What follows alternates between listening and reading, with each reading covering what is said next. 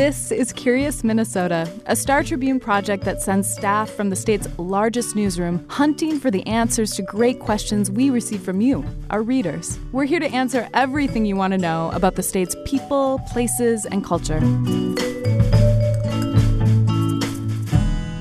Welcome to Curious Minnesota. I'm your host, Hannah Sayle. Today's show is about that golden era when Minneapolis was the flour milling capital of the world and how that flour boom went bust. We're talking with Star Tribune reporter Eric Roper, who wrote this story for us prompted by a question from a reader, high school student Nick Zylstra. Welcome, Eric. I'm a little bit sad about this question because I honestly hoped that Minneapolis might still be the flour milling capital of the world. Did it, you not get the memo on that? Apparently not. It was. it was over a, 90 years ago.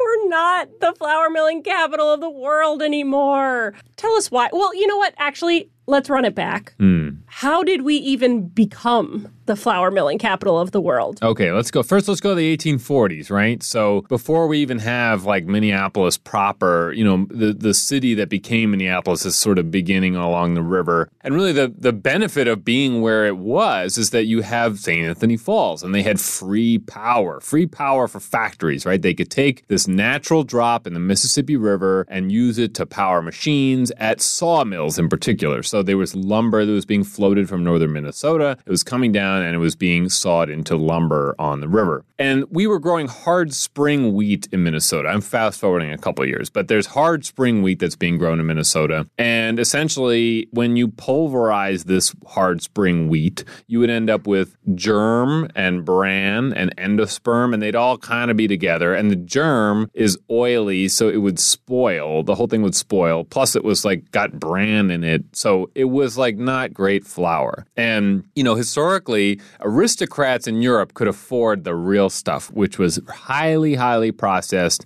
just endosperm white flour. And it was like this challenge. How does the consumer have access to that? And it was Minneapolis that basically, or Minnesota specifically, that invented our way out of that and became so prominent in doing so. It almost brings a tear to my eye to think that Minneapolis could have been responsible for bringing pastries to the people by mm. by by having this flour that only aristocrats could have prior to this new method right. of milling the wheat. Yeah. David Stevens at the Mill City Museum calls it the democratization of white the flour. Democratization of white flour. Yeah. Just what a beautiful moment. So what happened was there's these millers in southern Minnesota. They're experimenting with new techniques and technologies on how to really process flour in a different way. And they come up with a method to get to just that white endosperm. And the folks along the riverfront, like Pillsbury and Washburn Crosby, which became General Mills, they adapt these technologies and it becomes very popular because suddenly you could buy white flour, which had never been around before. And it was considered this prize thing. And then when they sell, start selling to international markets in 1880, that is the year that the boom begins. And this is a half century long reign over the world's flour market that centers in Minneapolis. I like to think of us as being sort of like drunk on flower power. And the thing that really crystallizes this for me is if you go to the story online, you'll see this. There's a brochure, an illustrated brochure from the from the Washburn Crosby Company, which later became General Mills. And the image is of this almost like demigod like woman holding a medallion, bundle of wheat at her feet. And in this fancy script, it says, the world is ours. I love that because, uh, you know, you think of like the world domination. I think of Scarface. His. His catchphrase was "The world is yours," uh, but close. That's what I thought when I saw that. close, that. Close, but but I mean, we were just drunk on this power. The world is ours. We have the fanciest flour. Everyone turns to us for right. their pastry needs. Yeah. So in 1880 and 1881, the largest flour mills in the world get built along the Minneapolis riverfront. So we have the Pillsbury A mill still there, and then the Washburn Crosby mill, which is now Mill City Museum, is also still there. And this sort of just keeps going, right? And and basically by 1916 we hit the peak because this is during World War One, and now this flour is feeding Europe. So we're producing 20 million barrels of this flour in 1916. This goes until 1930. It's a big, big time for Minneapolis. And the city's population quadrupled in the decade after 1880. So just a lot is going on, and flowers are at the center of it. I am picturing flour dust in the air, the, the melodic hum of mills, children frolicking with eclairs in their mouths. There's a lot of smoke in there too, no, and no, like no, smog and stuff. I'm sure it's like the 1880s. Okay, well,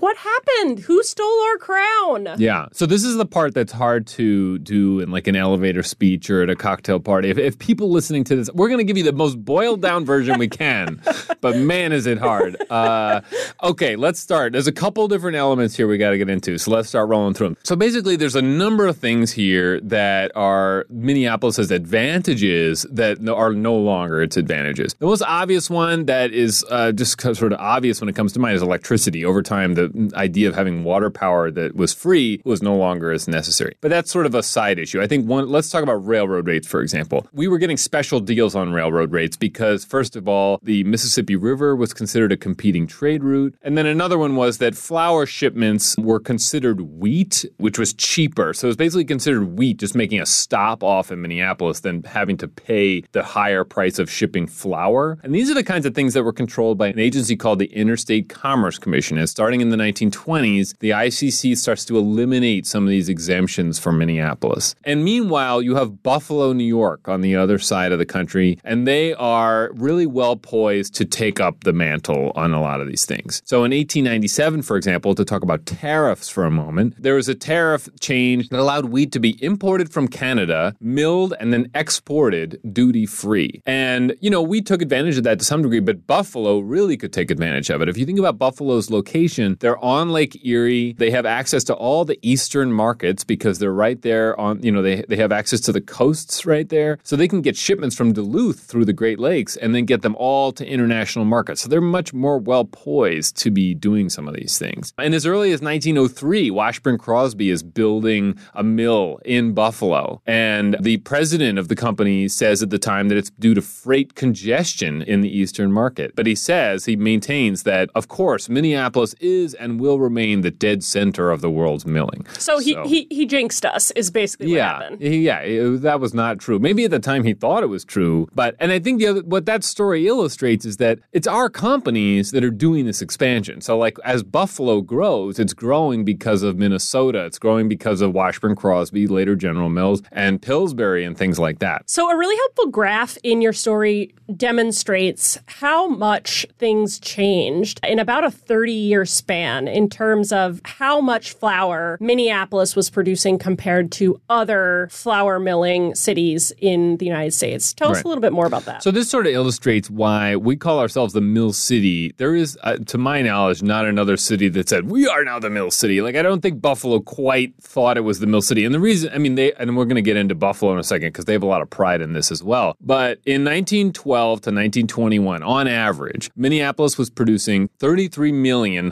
hundred pound sacks of flour in a year. Okay, and Buffalo is producing 11 million, and Kansas City is producing 6 million. Okay, so 33, 11, and 6. If we fast forward 30 years to 1947, Buffalo is now leading because they took over in 1930 as the number one producer of flour in the country, but they're producing 28 million sacks of this flour. Then Minneapolis is 19 million, and Kansas City is 19 million. So it's much more sort of evenly distributed than it was when Minneapolis was really dominating the market. we definitely had our crown snatched right off of our heads. But just to save face, Minneapolis in its heyday was milling more flour than Buffalo ever did in its heyday, right? I'd have to go into the detailed by year estimates, but what is sufficient to say is that, uh, and we have historians saying this in the story, is that Buffalo didn't really become the mill city uh, in the same way. And this is Bob Frame saying this. He's a historian who studies, he's writing a book about this actually, is that, you know, they, they didn't have a dominance over the market like Minneapolis did. So it wasn't quite the same.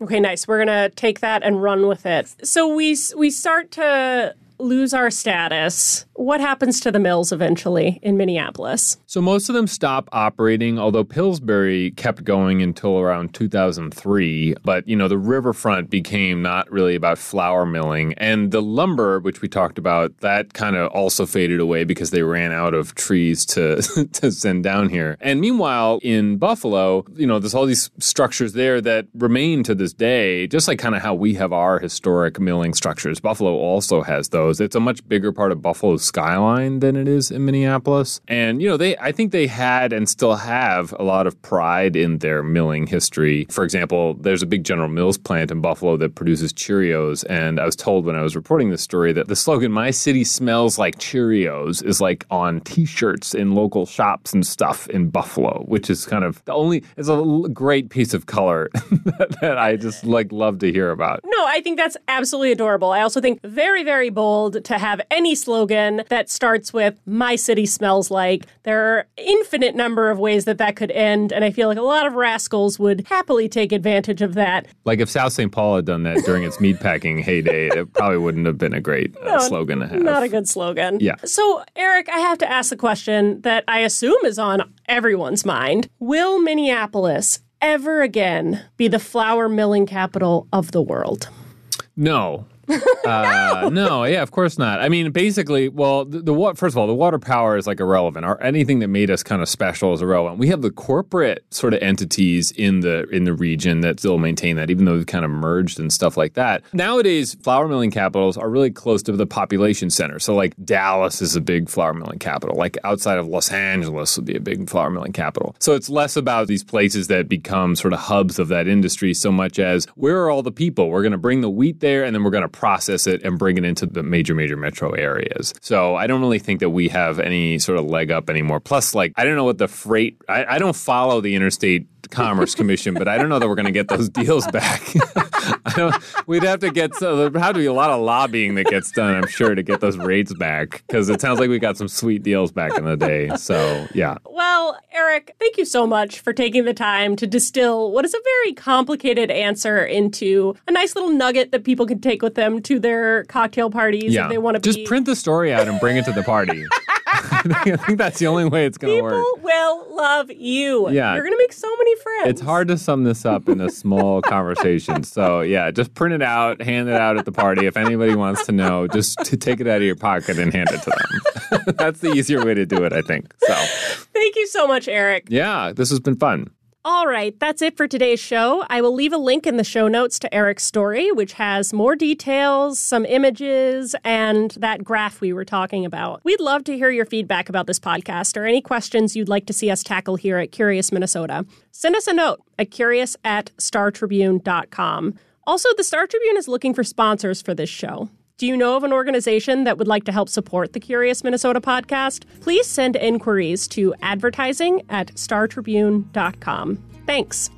Thanks for listening to Curious Minnesota. We want to hear from you. Ask questions and read more stories online at startribune.com backslash curious. Our show is recorded at the Star Tribune's headquarters in beautiful downtown Minneapolis, and our music is produced by Matt Gilmer. If you like the show, please rate us on iTunes or leave a review. And until next time, stay curious.